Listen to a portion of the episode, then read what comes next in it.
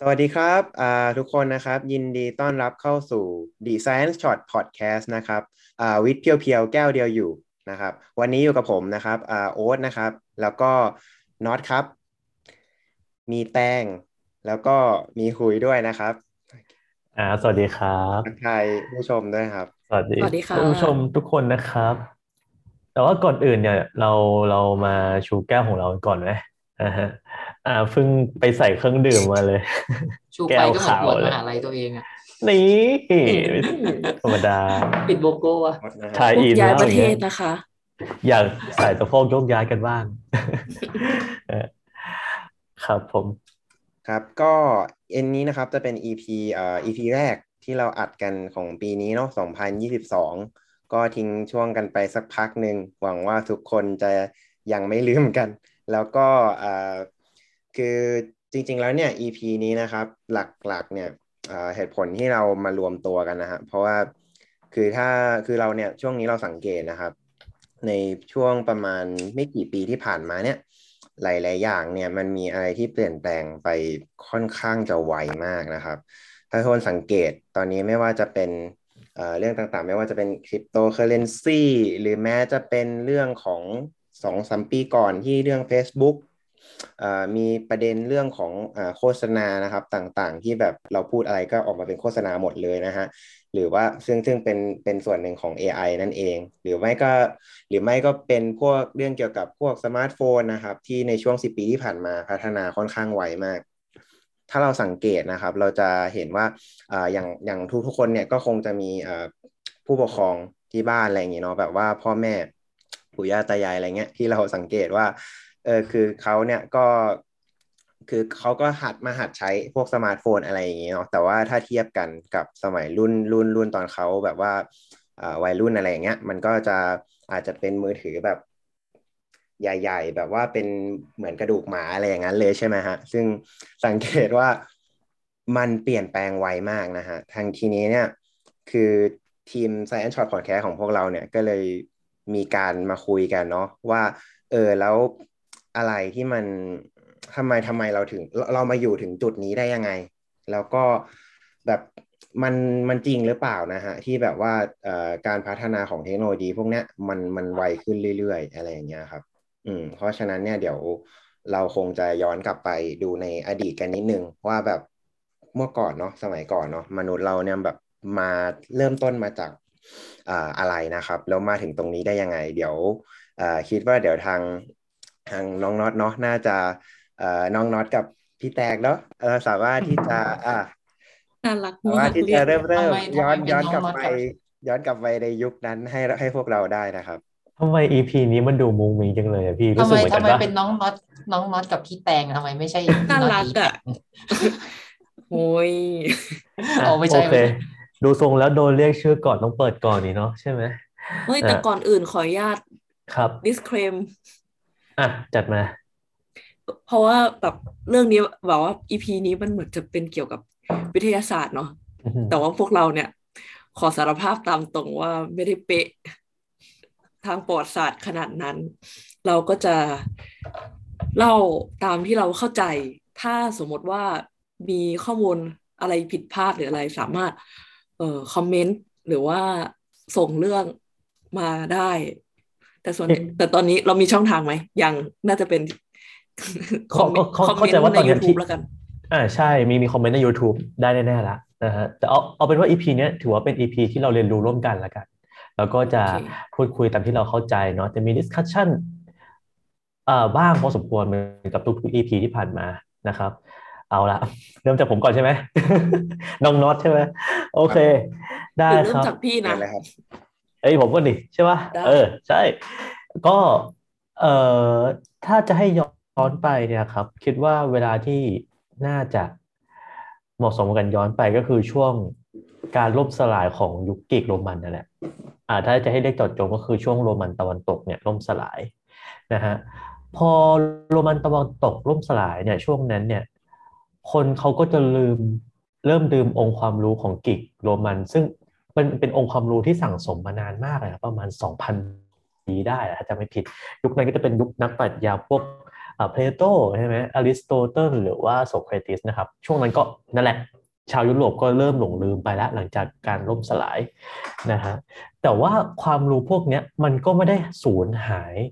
ไปกับการเวลาสักทีเดียว เพราะว่าฝั่งมุสลิมนะครับ ฝั่งอิสลามเนี่ย เขาก็มีการเอาองค์ความรู้ของชาวเกรกโรมันเนี่ยไปต่อยอดต่อนะฮะทีนี้พอเวลาผ่านไปนะจนถึงถ้าจะไม่ผิดช่วงศตวรรษที่ 12นะฮะมันเกิดสงครามครูเสดขึ้น ชาวยุโรปก็ไปบุกตี ตีรันฟันแทงกับชาวมุสลิม ช่วงนั้นเนี่ยครับก็จะเป็นช่วงที่เอ่อชาวยุโรปเนี่ยได้องค์ความรู้ทางกรีกโรมันเนี่ยกลับมาบ้าง ทีนี้เล่าให้ฟังก่อนว่าในช่วงเนี้ยในช่วงที่เขาหลงลืมองค์ความรู้พวกนี้ไปอะครับ สิ่งที่เขายึดเป็นสรณะมันคือคัมภีร์ไบเบิลจะให้เรียกง่ายๆเลยก็คือเป็นวิกิพีเดียครับสารานุกรมตอบปัญหาทุกสิ่งทุกอย่าง นึกอะไรไม่ออกถามพ่อพ่อตอบไม่ได้เปิดไบเบิลโลกเกิดขึ้นได้ยังไงเปิดเปิดไบเบิลไบเบิลคือทุกสิ่ง ทีเนี้ยพอเขารับองค์ความรู้ทางฝั่งมุสลิมกลับมาเนี่ยก็คือกรีกโรมันโบราณเนาะ ส่วนองค์ความรู้ที่เขารับมามากที่สุดเนี่ยมันคือของอริสโตเติลสิ่งที่เอามาสิ่งที่เกิดขึ้นหลังจากนั้นก็คือเขาเอาความรู้ของอริสโตเติลนะมา merge เข้ากับความรู้ไบเบิลดั้งเดิมเอ่อสมัยอริสโตเติลเนี่ยเขาบอกว่าโลกคือศูนย์กลางของจักรวาลถูกปะแล้วพอมัน merge กันมันเกิดอะไรขึ้น มันกลายเป็นว่าโลกเนี่ยคือศูนย์กลางของจักรวาลเหมือนเดิม แต่มันมีการแบ่งชั้น คือมันจะมีชั้นที่เป็นดวงจันทร์พอเลยชั้นดวงจันทร์ปุ๊บมันก็จะกลายเป็น celestial เป็นช่วงสรวงสวรรค์แล้วกลับมาที่โลกเราเนี่ยโลกเรามันเหมือนเป็นเป็นตราบาปเป็นบาปคนที่อยู่บนโลกเนี่ย มีบาปติดตัว มีมี original sin อยู่ แล้วบาปมาจากไหน บาปมันถูกถ่ายทอดมาจากอาดัมกับอีฟเนี่ยนะฮะที่ไปแย่งผลไม้จากสวรรค์ใช่ไหมแย่งแอปเปิลเทพเจ้ากิน บาปก็ถูกถ่ายทอดมาสู่พวกมนุษย์ แล้ว เขาบอกว่าธาตุในในโลกเนี่ยมันจะแตกต่างจากสวรรค์ ในสวรรค์จะมีธาตุพิเศษของเขาอะธาตุที่ห้านั่นแหละนะฮะจำไม่ได้แล้วเรียกว่าธาตุอะไร แต่ว่าในโลกเนี่ยมีสี่ธาตุดินน้ำลมไฟอย่างที่เราเข้าใจกันนะฮะโดยเฉพาะคนเล่นเกมเนี่ยน่าจะเข้าใจกันดีเนาะแล้วสำคัญคือดินน้ำลมไฟเนี่ยมันมันไม่ได้อยู่ มันไม่ได้อยู่เลเวลเดียวกันนะ มันมีการแบ่งระดับขั้นด้วยนะฮะคุณผู้ชมฮะดินเนี่ย มันจะอยู่ล่างสุดเลย ผืนแผ่นดินกราวเนี่ยอยู่ล่างสุด ตามมาด้วยน้ำเพราะเวลาเราพูดถึงมหาสมุทรเนี่ย ใต้มหาสมุทรมีอะไรฮะมีผืนดินถูกปะอ่าใช่มีผืนดิน จากนั้นถัดจากน้ำสูงกว่านั้นก็คือไฟ หลายคนก็จะบอกว่าอ้าวไฟกับน้ำมันก็อยู่บนดินกันนี่หว่าก็ใช่แต่ไฟอะ มันจะมีควันขโมงขึ้นไปข้างบนด้วย เขาก็เลยให้มันอยู่สูงกว่าน้ำจากนั้นบนสุดแน่นอนครับ พวกชั้นบรรยากาศอะไรเงี้ยก็เป็นลมเนาะความรู้ของเขาก็สอนมาอย่างนั้น มีการแบ่งลำดับขั้นทำให้คนคิดว่าการการแบ่งชนชั้นน่ะมันเป็นเรื่องปกติ มันเป็นเรื่องที่ normal มาก ๆ แล้วพอความรู้เขาสอนมาอย่างนั้นนะครับ มันก็นำมาสู่การเอาไปใช้ในสังคมจริง ๆ มันเกิดการแบ่งแยกชนชั้น แบ่งแยกกษัตริย์ แบ่งแยกชนชั้นล่าง แบ่งแยกคนธรรมดาทั่วไป แบ่งแยกขุนนางซึ่งพอมันไปรีเลทกับคัมภีร์ไบเบิลคนที่อยู่ชั้นสูงสุดหรือกษัตริย์เนี่ย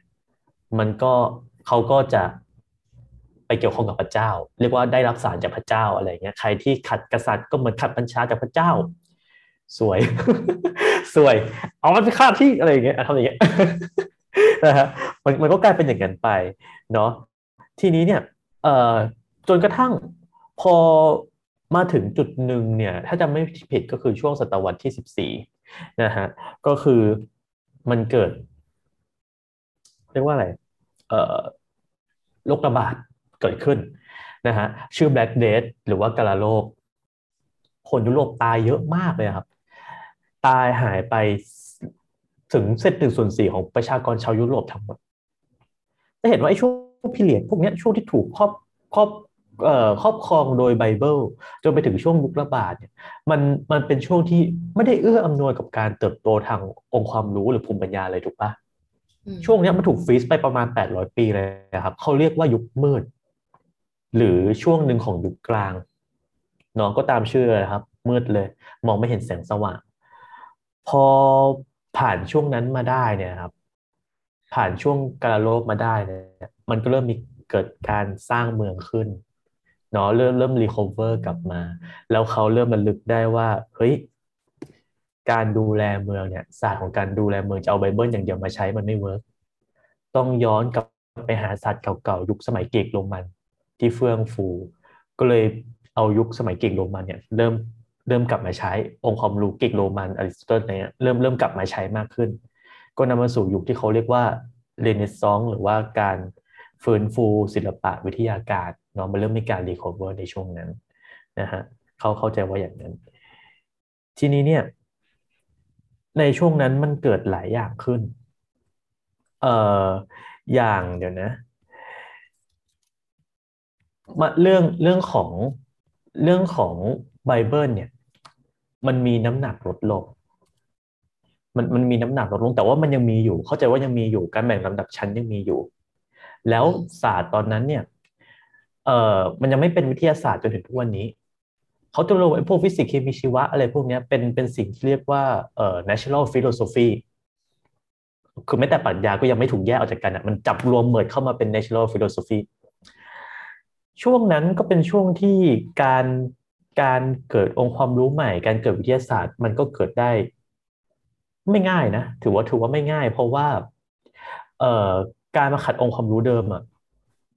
มันมันยากเพราะองค์ความรู้เดิมมันถูกเมิร์ชเข้ามาเป็นก้อนเดียวกันนะครับ ถ้าคุณจะมากระท้ออะมันก็จะกระเทือนทุกอย่างเลย ถ้าคุณมาเพื่อตั้งคำถามกับตัวเนี้ย มาบอกว่าเอ้ยอันเนี้ยไม่จริง มันจะมีคำถามต่อมาก็คือ เอาแล้วไอ้ที่พ่วงมาด้วยอะ คุณจะอธิบายยังไง อืมไอ้ที่พ่วงมาอีกมันจะอธิบายยังไง แล้วถ้าเกิดตัวสุดท้ายเนี่ยมันไปถึงคำสุดท้ายก็คือเพราะพระเจ้าสร้างมา แล้วคุณไปเถียงว่าไปเถียงเรื่องพระเจ้าอีกเนี่ยเผาทิ้งครับ ไม่รอด ไม่รอด คุณมีปัญหากับกษัตริย์แน่นอนเนาะมันก็เลยโอเค มันก็มันก็มีการฟื้นฟู แต่ว่ามันอาจจะไม่ได้แบบโกรไปมากขนาดนั้นนะฮะจนกระทั่ง มันมีการเดินเรือเกิดขึ้น มันมีการเดินเรือเกิดขึ้นนะครับ ในยุคที่ในยุคของโคลัมบัสเนาะเขาเป็นคนพบทวีปอเมริกา แล้วมันเป็นช่วงที่เขาเรียกว่าเปิดกะโหลก เปิดกะลาอย่างแรงเลย เพราะว่าคัมภีร์ไบเบิลเนี่ยเขา mention แต่คนยุโรปถูกปะคนดีต้องอย่างนี้อย่างนี้ทำตามไบเบิลใช่ไหมถึงจะเรียกว่าเป็นคนมีคุณธรรม แต่ว่า คนอเมริกันบริเวณนั้นน่ะโดยเฉพาะชาวอินเดียนแดงเนี่ยเขาไม่นับถือศาสนา แล้วจากการที่เขาไปคุกคีกับคนกลุ่มนั้นเขาพบว่าคนกลุ่มนั้นก็ดีนะมีคุณธรรม แต่ว่าเขาเขาไม่จำเป็นต้องนับถือศาสนา มันเขาเขาก็เลยได้บทเรียนมาว่าเฮ้ยเราไม่จำเป็นต้องเชื่อไบเบิลขนาดนั้นก็ได้ แล้วก็เป็นคนที่มีคุณธรรมได้ดีว่า มันก็เลยทำให้เอ่อความคิดเชิงเหตุเชิงเชิงเป็นเหตุเป็นผลเนี่ยมันเริ่มมีน้ำหนักมากขึ้น จนกระทั่งมาถึงยุคหนึ่งที่เขาเริ่มมีวิธีการคิดลงคิดเลขครับ เริ่มมีเครื่องมือมา support ถ้าจะไม่ผิดเป็นช่วงศตวรรษที่ 16 มีการเกิด algebra พิชคณิตไอ้พวก x กำลังสองบวกอะไรนะบวกสองอะไรพวกสมการอะไรเงี้ยลอการิทึมอะมีมีกฎลอการิทึมเกิดขึ้น แต่ที่สำคัญเลยครับก็คือแคลคูลัสที่ถูกคิดค้นโดยเซอร์ไอแซคนิวตันถ้าจะไม่ผิดเนาะ ซึ่งการเกิดขึ้นของแคลคูลัสเนี่ยมันทำให้เราสามารถแก้โจทย์ปัญหาที่ซับซ้อนได้ มันสามารถเอามาอธิบายคุณลักษณะทางธรรมชาติได้ ช่วงนั้นเนี่ยครับการอธิบายคุณลักษณะทางธรรมชาติเนี่ยมันถูกอธิบายด้วยตัวเลขทันที เมื่อก่อนเราอธิบายแค่ลักษณะภายนอกใช่ปะเช่นใบไม้สีเขียวอย่างเงี้ยลำต้นต้นไม้สีน้ำตาล แต่ว่ารอบเนี้ยเรามันจะมีตัวเลขเข้ามา เช่น ใบไม้หนัก กี่กรัม ส่วนสูงกี่เซนติเมตรรวมไปถึงหน่วยวัดเวลาเนี่ยครับมันถูกเกิดขึ้นในช่วงนั้นด้วย อย่าง hour อย่างเงี้ยมันถูกแบ่งเป็น 60 มินิทใช่ไหมฮะมินิทเขาเขาแปลว่าเป็นหน่วยย่อยของชั่วโมง แล้วในแต่ละมินิทเนี่ยมันคือ 60เซคันใช่ไหมฮะวินาทีถูกปะซึ่งคำว่าเซคันถ้าแปลเป็นไทยมันคือลำดับที่สองถูกปะครับมันแปลว่าหน่วยย่อยลำดับที่สองถัดจากมินิท เนี่ยมันก็เกิดขึ้นในในในยุคนั้นเหมือนกัน มันทำให้คนในยุคนั้นเชื่อในตัวเลขมากขึ้น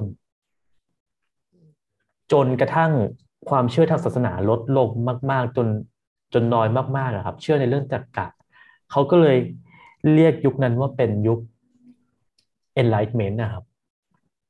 ยุคเจริญทางภูมิปัญญานะไม่แน่ใจครับอืมไทยเหมือนกัน ก็เรียกว่าเป็นยุค enlightenment เนาะ scientific revolution ก็จะเกิดขึ้นในในช่วงนั้นนะฮะ ก็การเกิดขึ้นของการช่างตัววัดของคณิตศาสตร์เนี่ยมันมันเป็นพื้นฐานของการเกิดวิทยาศาสตร์เลยก็ว่าได้นะฮะอย่างในยุคกลางยุคมืดเนี่ยมันมีเรื่องของการเอ่อการเล่นแร่แปรธาตุใช่ไหมการเล่นแร่แปรธาตุอัลเคมีอัลเคมิสนะครับ แต่ว่าในยุคเนี้ยมันเกิดเป็นวิชา chemistry เพราะว่าเรามีการชั่งตวงวัดสารหาปริมาณสาร เกิดการคำนวณเกิดขึ้นเนาะก็ ประมาณนี้นะครับ เท่าที่ผมเข้าใจแล้วกันเนาะพี่แตนมีอะไรอยากเสริมไหมฮะ จริงๆแล้วก่อนที่จะมาช่วงของน็อตเนี่ยอือฮึมันจะมีช่วงของน็อตคิดว่านะ คิดว่าน่าจะอยู่ในช่วงที่มนุษย์รู้หนังสือ แต่ว่าก่อนที่จะมาถึงยุคที่มนุษย์รู้หนังสือเนี่ย มันจะมียุคที่มนุษย์ไม่รู้หนังสือ ซึ่งอืมน่าจะเป็นช่วงประมาณ เอ่อ น่าจะเป็นยุคแบบเขาเรียกอะไรนะ ยุคหินกับยุคโลหะอะไรเงี้ย ซึ่งในช่วง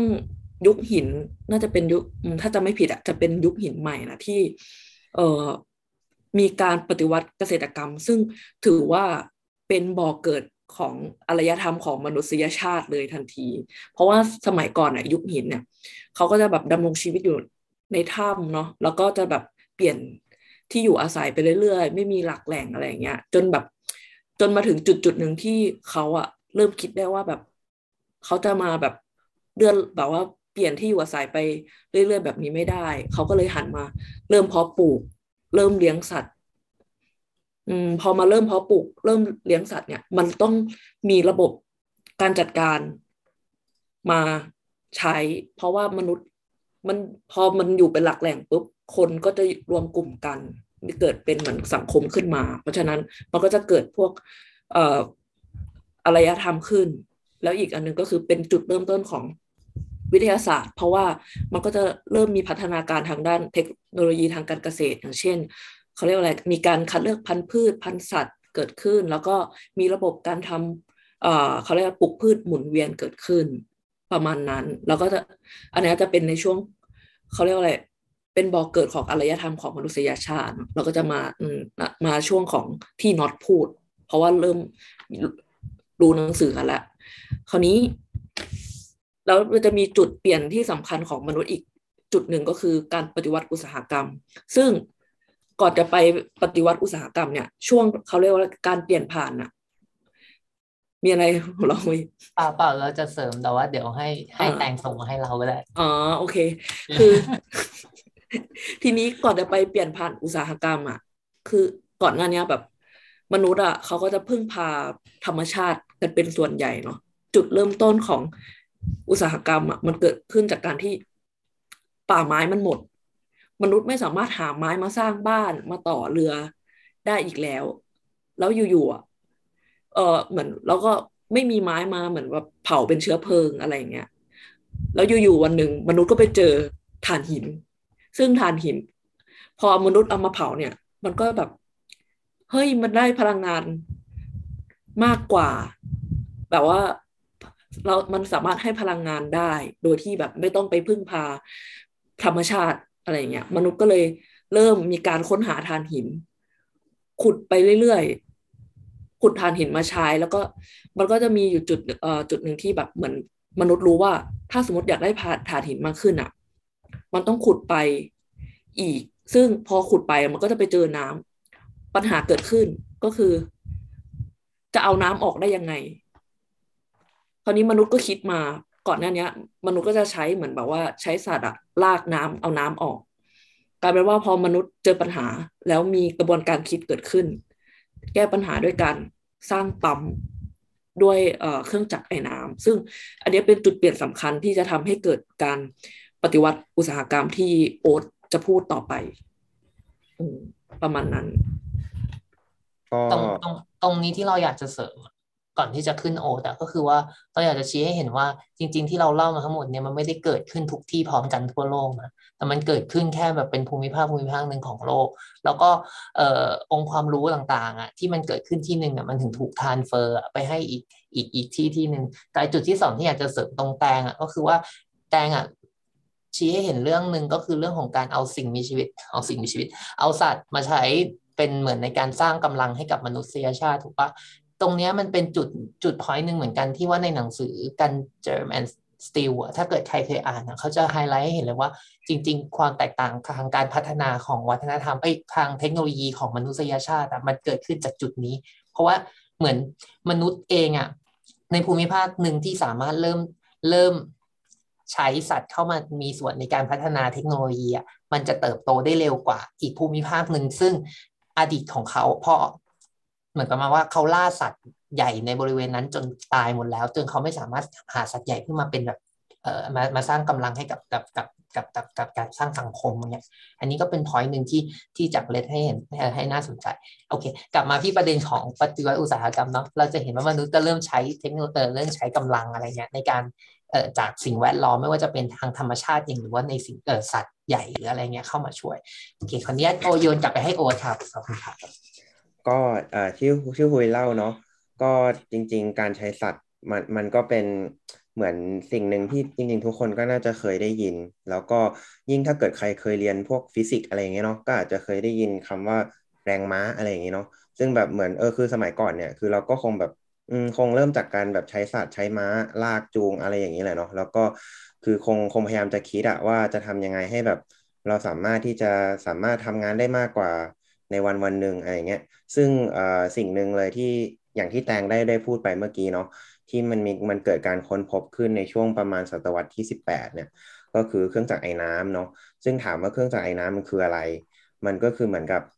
จินตนาการว่าตอนแรกอย่างที่แตงบอกเนาะคือคนเราเพึ่งพลังงานธรรมชาติเพึ่งแสงแดดเอาแสงแดดมาปลูกมาปลูกต้นไม้อะไรอย่างนี้ใช่ปะเออหรือเอามาผึ่งผ้าให้แห้งอะไรอย่างเงี้ยแต่คือถ้าเราเทียบกันอ่าตอนนี้เราค้นพบแบบแหล่งพลังงานแล้วนี่ อย่างเช่นแบบพวกถ่านหินอะไรอย่างนี้เนาะ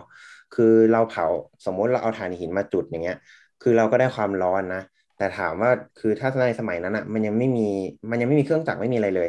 เราจะเอาความร้อนตรงนี้มาทำประโยชน์รับให้เราได้ยังไงอะไรอย่างนี้ถูกปะซึ่งเครื่องจักรไอ้น้ำก็เป็นสิ่งหนึ่งเลยเป็นกุญแจสำคัญที่ทำให้เราสามารถที่จะเปลี่ยนความร้อนจากที่มันอยู่ในถ่านหินน่ะให้กลายมาเป็นการเคลื่อนไหวของเครื่องจักรได้อะไรเงี้ย ซึ่งแบบเออมันก็ทำให้เกิดสิ่งต่างๆ ตามมาแบบเต็มไปหมดเลยจริงๆตั้งในในยุคนั้นนะ ไม่ว่าจะเป็นแบบว่าการเอาเครื่องจักรไอ้น้ำยกตัวอย่างนะ อะไรก็ตามนะที่คนเคยทำได้มาก่อน แล้วสามารถที่จะ ทำในรูปแบบที่มันเป็นเครื่องจักรเนี่ยก็สามารถที่จะเอาเอาระบบเนี้ยมาต่อเชื่อมกัน แทนที่จะใช้แรงจากคนเออใช้ความร้อนจากถ่านหินแทนอะไรอย่างเงี้ยเออแล้วยิ่งเรามีถ่านหินเยอะ เราก็ยิ่งทำงานได้เยอะถูกปะเราไม่จำเป็นต้องมันไม่เหมือนคนที่ว่าเรามีคนแค่หนึ่งคนเลยทำยังไงวะให้แบบ เราก็ต้องเพิ่มคนไปเรื่อยๆอะไรเงี้ยแต่จริงๆเพิ่มคนมาเนาะมีคนเยอะก็ต้องมีของกินมีใช้ของใช้นู่นนี่มีที่อยู่อาศัยเยอะแยะไปด้วยอะไรอย่างนี้แต่ว่าถ่านหินคือเราก็แค่ เอามาจุดเพิ่มแล้วก็ได้ได้งานเพิ่มและอะไรประมาณนี้ครับ ซึ่งคืออันนี้เองเนี่ยจริงๆ จุดที่น่าที่น่าสนใจอย่างอันหนึ่งก็คือในยุคนั้นเองก็เป็นแบบยุคของพวกยุคสมัยของเขาเรียกว่าเป็นยุคที่เสื้อผ้านะครับเริ่มเป็นความเกิดเกิดความนิยมเหมือนกัน เป็นเป็นจุดจุดหนึ่งที่คนเริ่มสนใจแฟชั่นด้วย คืออย่างตอนแรกเนี่ยอาจจะใช้ขนแกะ อะไรอย่างนี้เนาะแต่ว่าพอถึงจุดจุดหนึ่งเอ้ยมันสามารถทำเครื่องทอผ้านู่นนี่ได้นี่หว่าอะไรเงี้ย แต่ไอพวกขนแกะอะไรพวกเนี้ยมันเหมือนมันขาดค่อนข้างง่าย เอามาเอามาผ่านพวกเครื่องจักรปุ๊บเอาขาดใส่ก็ขาใส่ก็ขาอะไรเงี้ยจินตนาการเนาะแต่ว่าคือสุดท้ายเนี่ยเขามาค้นพบแบบพวกผ้าคอตตอนอะไรอย่างงี้อ่าก็คือคอตตอนเนี่ยมันใส่เครื่องจักรแล้วมันทำให้งานมันมันทอได้เรื่อยๆ ต่อเนื่อง แล้วมันไม่ขาดด้วย แล้วคนก็ชอบด้วยอะไรเงี้ยเออมันก็ทำให้แบบเออเป็นจุดที่ทำให้ เหมือนพอคนสนใจแฟชั่นอะเราสามารถผลิตได้ขายได้ ก็มีคนมาทำงานในโรงงานด้วยเนาะมันมันทำให้เศรษฐกิจมันบูมในยุคนั้นอะไรเงี้ย อันนี้คือพูดถึงแบบทั้งในแอเรียยุโรปเอเชีย คือพวกนี้มันแบบเอ่อคืออะมันอย่างที่คุยว่าเนาะมันไม่ได้เกิดพร้อมกัน แต่พอมันเกิดไปแล้วเนี่ย มันก็จะแบบ globalization อะเหมือนกับค่อยๆขยายไปเรื่อยๆ จนสุดท้ายแล้วเนี่ย มันก็ไปทั่วโลกระดับหนึ่งอะไรเงี้ยครับ ซึ่งตรงนี้เองเนี่ยคือไม่ได้หยุดแค่ที่การทำเสื้อผ้าเนาะคือแบบสุดท้ายนี่คนเอาไปทำอย่างเช่น เริ่มมีเกิดรางรถไฟมาในแบบหลายหลายสิบปีให้หลังอะไรอย่างเงี้ยอ่าพอมีรางรถไฟเขาก็ทำรถไฟ พอมีรถไฟก็สามารถเดินทางข้ามไปในต่างแดนที่เราไม่สามารถไปได้ในก่อนหน้านี้ด้วยด้วยเวลาอันสั้น สามารถทั้งขนส่งสิ่งของไปแลกเปลี่ยนซื้อขาย หรือว่าไม่ว่าจะเป็นแบบคนเดินทางย้ายไปอยู่คนละคนละแอเรียอย่างเงี้ย ก็สามารถถ่ายทอดความรู้ ถ่ายทอดความรู้จากที่หนึ่งไปอีกที่หนึ่งได้เนาะทำให้เหมือนคนเรามันก็พัฒนามาเรื่อยๆ แล้วอันเนี้ยคือหลังจากยุคนี้ไปอะครับ คนเราก็เจออะไรอีกมากมาย มากมายเลยในศตวรรษที่สิบแปดเมื่อกี้เนาะสิบเก้า แล้วตอนแล้วตอนนี้กำลังพูดถึงยี่สิบตอนนี้ปัจจุบันนี้เราเราจะมาถึงยี่สิบแล้วใช่ไหมก่อนเราจะมาถึงตรงนี้ได้ เราค้นพบอีกหลายอย่างมากไม่ว่าจะเป็นไฟฟ้า สังเกตดูรอบตัวตอนนี้มีอะไรที่ไม่ใช้ไฟฟ้าบ้างนะครับ แล้วแบบแค่การเจอหลอดไฟ การเปิดไฟให้คนที่อยู่ในโรงงานสมัยก่อน ก็ทำให้คนแบบทำงานได้ดีขึ้น ทุกอย่างมันเสริมกันนะครับทำให้แบบคนเราพัฒนามาเรื่อยๆรวมไปถึงน้ำมันนะครับ การค้นพบน้ำมันขุดน้ำมันออกมา แล้วเอาน้ำมันมาใช้ประโยชน์อะไร มีเครื่องจักรอย่างเช่นเอย่างเช่นพวกเครื่องจักรที่มันเผาไหม้อ่าอย่างเช่นรถยกตัวอย่างเลย ที่แบบทุกวันนี้เราขี้เกียจเดินเราทำยังไง เราก็ขึ้นรถอะไรเงี้ยคือมันมันมาจากจุดนั้นเนาะมาจนถึงทุกวันนี้ที่อย่างที่ผมบอกคือเรามีแบบเรามีแม้กระทั่งแบบคอมพิวเตอร์ ที่เราสามารถให้มันคิดเลขแทนเราได้อะไรหลายอย่างเกิดขึ้นนะครับ ค่อนข้างเยอะมาก ซึ่งจะสังเกตนะฮะจากจากตั้งแต่น็อต มาจนถึงในยุคนี้เนี่ยที่น็อตเล่าเนาะตั้งแต่น็อตแตงหุยแชร์มาทั้งหมดเนี่ยคนเรามันแบบเริ่มตั้งแต่แบบคิดปัชญงปัชญาอะไรมาเยอะมากมาย มีการจดบันทึกความรู้ถ่ายทอดกันมานะครับ เกิดการค้นพบเทคโนโลยีที่ทำให้ productivity แบบทวีคูณ แล้วแล้วเราก็มาอยู่ในช่วงประมาณอ่ากลับมาอยู่ในแบบช่วงปัจจุบันแบบ ไม่ไม่กี่ไม่กี่สิบกี่ร้อยปีอะไม่กี่สิบกี่ร้อยปีให้หลังมาเนี่ยครับ ซึ่งอ่าเดี๋ยวจะเดี๋ยวจะส่งต่อไปให้ทางคุยนะอ่าแชร์ในส่วนของแบบปัจจุบันนิดนึงเนาะว่าแบบคือเราเห็นอะไรบ้าง เราก็มีประเด็นอะไรที่น่าพูดคุยต่อไป เริ่มเลยเหรอโอเคจะเริ่มเมื่อไหร่ล่ะ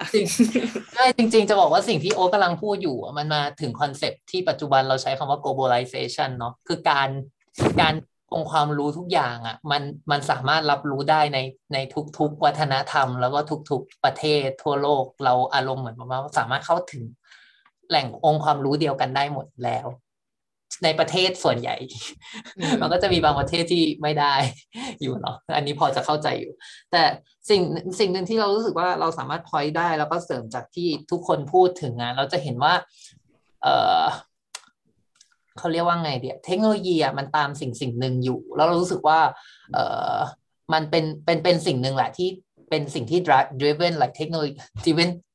ขับเคลื่อนเทคโนโลยีให้มันแบบเกิดขึ้นมาใหม่ๆเรื่อยๆสิ่งสิ่งนั้นก็คือเรื่องของประชากรโลกอะเราไม่ค่อยเราไม่มั่นใจเหมือนกันว่าทุกคนอะเริ่มเริ่มเริ่มนึกถึงประเด็นนี้ด้วยหรือเปล่า เพราะว่าจริง ๆอะลองนึกตามว่าทุกวันนี้พอชีวิตของเราดีขึ้นเองอะมันก็ส่งเสริมให้เราเองก็อยากที่จะมีแบบ ลูกหลานถูกไหมเพราะเพราะว่าเราสามารถที่จะเลี้ยงดูเขาได้พอเราพอเรามีลูกหลานเพิ่มขึ้นเนี่ยมันก็จะส่งผลให้เกิดประชากรโลกเพิ่มขึ้นเหมือนกัน แต่พอมีประชากรเพิ่มแล้วมันหมายความว่าเราต้องการอาหารเพิ่มขึ้น เราต้องการน้ำเพิ่มขึ้น อันนี้คือแค่ปัจจัยหลักๆนะปัจจัยแบบปัจจัยเอ่อสำคัญนะการเพาะปลูกเอ่อก็ต้อง support การเลี้ยงสัตว์เพื่อที่จะเหมือนเสิร์ฟประชากรโลกมันก็จะกัดก็ก็จะเกิดขึ้นมา ทีนี้มันก็จะ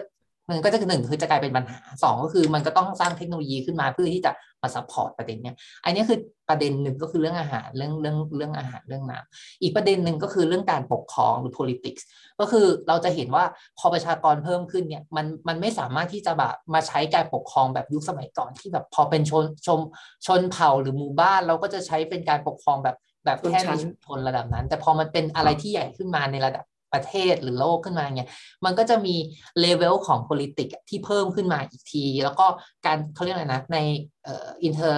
แบบความเกี่ยวข้องกันของเลเวลแต่ละเลเวลเขาเรียกว่า political level อะมันก็จะต้องแบบมีการเปลี่ยนไปด้วย อันนี้ก็จะเป็นอีกประเด็นหนึ่งประเด็นถัดมาก็คือเทคโนโลยีมันเปลี่ยนอย่างหนึ่งแล้วก็อันนี้เป็นประเด็นที่เราพูดถึงในตอนต้นคลิป ที่ว่าเราพยายามที่จะเอาประเด็นเรื่องนี้ขึ้นมาว่าทำไมเราอยากจะคุยเรื่องนี้ ก็คือมันเปลี่ยนความเชื่อ มันเป็นความเชื่อของคน คืออย่างที่น็อตเล่าให้ฟังว่าว่าพอมันเกิดเทคโนโลยีหรือองค์ความรู้ทางวิทยาศาสตร์มากขึ้นเนี่ยมันไปมันไปทำให้ไอตัวความเชื่อทางศาสนาเปลี่ยน ไม่ใช่เปลี่ยนเดี๋ยวเดี๋ยวเรื่องเปลี่ยนนี่อย่างนึงแต่คือมันไปไปไปทำให้คุณค่าของศาสนามันดูลดลงอะดูโดนโดนด้อยค่า เพราะว่าวิทยาศาสตร์เองไปตอบคำถามบางอย่างที่ศาสศาสนาตอบไม่ได้ผิดใช่ สิ่งที่มันทำเทคโนโลยีมันไปทำอีกคืออะไรรู้ไหม มันไปทำให้ศาสนาเองอะ เปลี่ยนปรับตัวอืมคือจากเดิมอะที่ไปมาว่าเมื่อก่อนเราเชื่อว่าศาสนาคือสิ่งที่กำหนดชีวิตมนุษย์แต่ทุกวันเนี้ยตัวศาสนาเองต้องปรับตัวเพื่อที่จะอยู่กับโลกปัจจุบันด้วย ไอการปรับตัวของศาสนามันคือการปรับตัวทางเซตความเชื่อ ถูกปะที่จะอืมส่งเสริมให้คนที่จะเดินเดินหน้าถัดไป ในขณะเดียวกันไอศาสนาเดิมที่มันต้องปรับตัวแล้ว มันมีการสร้างศาสนาใหม่ขึ้นมาด้วยนะ แต่เราอะเคยเรานั่งดิสคัตประเด็นนี้กับเพื่อนเหมือนกันว่า จริง ๆ ทุกวันเนี้ย ไอคนที่บอกว่าตัวเองไม่นับถือศาสนาหรือเป็นเอติสอะจริง ๆ แล้วเขานับถืออะไรอยู่หรือเปล่าแต่ด้วยความที่เราไม่มีนิยามไปไอตัวไปแบบไปไปไปไปตีเกาะไอความเชื่อตรงนั้นนะเราก็เลยเรียกเหมารวมกันว่าเป็นคนไม่นับถือศาสนา แต่เราเราเหมือนกับเราอะคิดอย่างนี้เพราะเรามีความเชื่ออย่างหนึ่งว่ามนุษย์เราอะไม่มีศาสนาได้ แต่ไม่มีความเชื่อไม่ได้ เออ เชื่อในตัวเองไง ใช่ใช่อันนี้อันนี้ อันนี้ก็จะเป็นอีกประเด็นหนึ่งที่เราก็อยาก raise ขึ้นมาว่า เหมือนสังคมปัจจุบันอะ มัน support ความเป็น humanity มากขึ้นมันทำให้เรานึกถึงความเป็นตัวเราอะมากขึ้นถูกปะว่าว่าไม่ใช่เหมือนเมื่อก่อนแล้วนะที่แบบ ที่แบบว่าเรามี God นะ แต่ตอนนี้เราต้องเชื่อแล้วว่าแบบเออเรามีอืม potential มากพอที่จะทำได้ได้ อันนี้คือก็เป็นบทบทบาทหนึ่งของการที่สังคมและเทคโนโลยีอะผลักดันให้เราเราคิดอย่างนั้นนะเอาจริงๆ ถ้าจะไม่ผิดเนี่ยฮะการการเริ่มต้นเชื่อในตัวเองเนี่ยการการมีเขาเรียกว่าแนวคิดแบบมนุษยนิยมเนาะอื มันเริ่มขึ้นมาษยตั้งแต่ช่วงเรเนซองส์อะถ้าผมจะไม่ผิดของอืมการมีอยู่ของกระจกเงาอะฮะเพราะว่าอืมเมื่อก่อนเนี่ยเออพอมันไม่มีกระจกเงาเห็นเงาตัวเองเดินเดินลางๆเนี่ย เราเราก็เราไม่รู้ว่าตัวเองเป็นยังไง แล้วก็ไป rely on คนอื่น rely on พระเจ้าอะไรอย่างเงี้ยฮะแต่พอเวลาเรามีกระจกขึ้นมาแล้วเนี่ย เราส่องตัวเอง เรารู้ว่าตอนนี้ตัวเองดูดีหรือไม่ดู ดีใช่ไหมฮะพอเราแต่งจนตัวเองดูดีแล้วดูในกระจกอะโอเค เราสวยแล้วหล่อแล้ว เราก็เริ่มมีความเชื่อมั่นในตัวเองมากขึ้น มีความเชื่อในตัวเองมากขึ้น มันก็เลยเป็นที่มาของของความเชื่อในศักยภาพตัวเองหรือว่ามนุษยนิยมในช่วงนั้นนะมันก็ประมาณนี้เราอยากเราอยากทิ้ง point หนึ่งก่อนที่จะจะโยนกลับไปให้น็อตช่วยปิดช่วยปิดกับ conversation เราสองสามวันก่อนเรามานั่ง discuss กับเพื่อนประเด็นหนึ่ง ซึ่งเรารู้สึกมันน่าสนใจก็คือ เราอะไปฟังอันนี้ก่อนคือเราไปเปิดวิดีโอ แล้วก็แบบไปดูเรื่องของเขาเรียกอะไรนะนักวิทยาศาสตร์อะเถียงกับคนที่เชื่อในทฤษฎีโลกแบนเว้ยแต่ทีเนี้ยไอ้มันก็ไม่ใช่หลักประเด็นสำคัญ แต่ว่าเขาอะสร้างคำเขามันมีคำคำหนึ่งซึ่งทำให้เราแบบ linger กับคำเอ้ยแบบมันทำให้เรารู้สึกแบบอยากจะ discuss ในประเด็นนี้เหมือนกันก็คืออืมเขาพูดถึงคำว่า scientism ในความหมายของเราอะมันก็คือความเชื่อในวิทยาศาสตร์ แล้วเราอะเริ่มสงเราเราอะติดกับคำถามนี้มากก็เลยไป search ใน Google ว่าเฮ้ยมันเป็นไปได้ไหมว่า scientism อะจะกลายไปเป็นศาสนาใหม่ในโลกของอนาคตอ๋ออ่าซึ่งปรากฏว่าอืมมันมีมีคนเริ่ม discuss ประเด็นนี้จริงๆในอินเทอร์เน็ต ถ้าเกิดแบบเราไปตามดูอะนะ มันก็จะมีคนเริ่มพูดถึงว่า เฮ้ย ถ้าอีก เพราะว่าเราเราเราเราเรามีศาสนา เพราะเราเหมือนกับว่าเราอยากที่จะเขาเรียกอะไรนะหาคำตอบให้กับสิ่งที่เราไม่รู้ถูกปะเหมือนที่น็อตประเด็นน็อตเล่าให้ฟังอะว่าเราอยากรู้ว่า เราเอาโลกเป็นศูนย์กลางในไบเบิลบอกมาหมดแล้วว่าอันนี้ยกตัวอย่างของในศาสนาคริสต์เนาะมันก็มีบอกเรามาหมดแล้ว แต่คำถามคือแล้วทุกวันนี้เราพิสูจน์อะไรหลายๆอย่างได้ตั้งเยอะแล้วอะเยอะมากด้วยแบบแทบจะทุกเรื่องแล้วด้วยแบบอืมมันมีคำมีมี philosophy ของมันที่จะมา support แบบความเชื่อเราอะเนี่ยมันเป็นไปได้ไหมว่าอีกหน่อย เราจะเชื่อใน scientism มากขึ้นอะไรอย่างเงี้ยแต่กำลังคิดอยู่ว่าเออข้อเพี่แตงพี่ต่างพี่แตงก่อนเลยครับอืมโทษทีที่คือขัดกำลังกำลังคิดอยู่ว่า ข้อแตกต่างระหว่าง scientism กับข้อเท็จจริงอะ มันมีข้อมันมีแบบว่า มันมีเขาเรียกว่าอะไรในนะในมีบทความที่เราอ่านไหมน่ะเขาพูดอย่างนี้ด้วยนะว่า จริง ๆ แล้วอะ politics อะก็คือจะเป็น politics อะ ทุกวันเนี้ยมันเป็นสิ่งที่ชะลอการเติบโตของ scientism อยู่อะเหมือนประมาณว่าเขาก็ต้องเหมือนมนุษย์เองก็ต้องอยากที่จะแบบทำให้สิ่งที่ตัวเองเชื่อเป็นจริงหรือเอมเหมือนฝันที่จะแบบอยากได้สิ่งที่ดีถูกป่ะ แต่บางครั้งอะอืม science กับกับกับแบบโคตรโคตรใจร้ายบอกมันเป็นไปไม่ได้อะไรอย่างเงี้ยมันก็เลยเหมือนกับทำให้ให้ตัวบทบาทของของวิทยาศาสตร์ในปัจจุบันเองอะโดนโดนไอตัว politics เนี่ยมาเป็นตัวตีกรอบอ้ออีกอย่างหนึ่งก็คือ politics คือความความแบบวิทยาศาสตร์เองไม่ใช่อะไรนะตัวตัว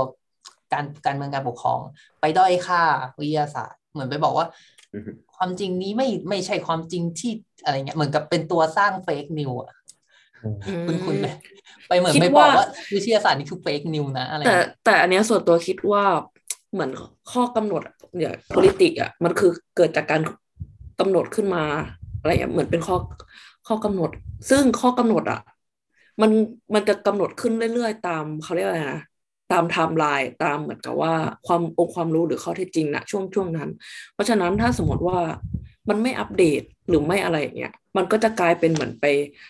ด้อยค่าวิทยาศาสตร์ ซึ่งส่วนใหญ่เราวิทยาศาสตร์มันคือข้อเท็จจริงอย่างนี้หรือเปล่า อะไรอย่างเงี้ยคือมันเหมือนมันล้าสมัยไปเกินกว่าความเป็นจริง หมายถึงข้อเท็จจริงที่เรา มันถูกค้นพบแล้วอะไรอย่างเงี้ยคิดว่ามันมันเป็นปรัชญาที่ต้องถกเถียงกันอีกเยอะมากเลยคิดอะว่าไม่ได้ถกอืมอาจจะต้องเออมาเกิดจากถกอืมเถียงแล้วก็เขาเรียกว่ามา realize ใช่ใช่ใช่อืมฉะนั้นประมาณเราขออนุญาตจบ ตรงนี้ไว้ก่อนแล้วเผื่อเอาให้ discuss ในครั้งถัดไปคือคืออะคือครับคือคืออะจริง ๆ แล้วอะมันมีอีกประเด็นที่น่า discuss เหมือนกันแต่คงไม่ discuss ต่อจากนี้เนาะโอเคไว้ไว้ค่อยว่ากันในในครั้งถัดไปแล้วกันก็คือเอ่อเรื่องของที่พี่หุยบอกว่าตกลงแล้วนะการเป็นวิทยาศาสตร์แหละหรือ scientism เนี่ยมันสามารถเป็นศาสนาได้ไหมเนาะมันก็จะมีคำถามมาต่อว่า แล้วจริง ๆ แล้วมันจำเป็นต้องเป็นศาสนาหรือเปล่า หรือว่าแล้วจริง ๆ แล้วเนี่ยศาสนาเนี่ยองค์ประกอบของศาสนาจริงๆอะมันมีอะไรบ้าง ซึ่งถ้าผมจำไม่ผิดเนี่ยองค์ประกอบศาสนามันน่าจะมีประมาณ 3 อย่างก็คือ ศาสนามีศาสดา ศาสนามีหลักคำสอนหรือคัมภีร์ ศาสนามีศาสนิกชนหรือนักบวชหรืออะไรก็แล้วแต่ที่เป็นผู้สืบทอดทางศาสนาเราจะนิยามวิทยาศาสตร์มาเป็น 3 อย่างเนี้ยว่าอย่างไง ถ้าจะนิยามให้วิทยาศาสตร์เป็นศาสนา มันก็เป็นคำถามที่ตามมาต่อเหมือนกันเนาะถ้าเกิดว่าเรานิยาม ว่ามันคือศาสนา มันก็ต้องเอาไปแมทช์กับความเป็นศาสนาด้วย แต่ว่ามันมันก็เป็นประเด็นที่น่าสนใจที่ที่น่าถกเถียงต่อมกันนะครับ แต่ว่าโอเค สุดท้ายแล้วยังไงก็ตามเนี่ย เรากลับมาที่เรื่องของเราก็คือเรื่องของอการเติบโตของเทคโนโลยีเนาะ เราจะเห็นว่าเฮ้ยการเติบโตของเทคโนโลยีทุกวันนี้มันมันไม่ได้จู่ๆมันมา มันมีพื้นฐานของมันมาก่อน มันมีรากฐาน มันมีสตอรี่ของมัน ที่มีการเติบโตมาเรื่อยๆ จนจนจนถึงปัจจุบันเนาะมันมีการวางรากฐานมานะฮะซึ่งแน่นอนครับ ทุกวันนี้ที่เราเห็นเนี่ย มันมีรากฐานของมันมาก่อน แล้วจะเห็นว่าถึงมันจะโตขึ้นก็ตามอะครับแต่ความต้องการทางเทคโนโลยีของเรา มันก็มันก็ยังสูงอยู่ เพราะอย่างที่เออพี่ฮุยบอกประชากรของเราลดลง สิ่งที่เกิดขึ้นตามมาก็คือแรงงานมันลดลงถูกไหมฮะ แล้วพอแรงงานมันลดลงเราต้องการอะไรมากขึ้น เทคโนโลยี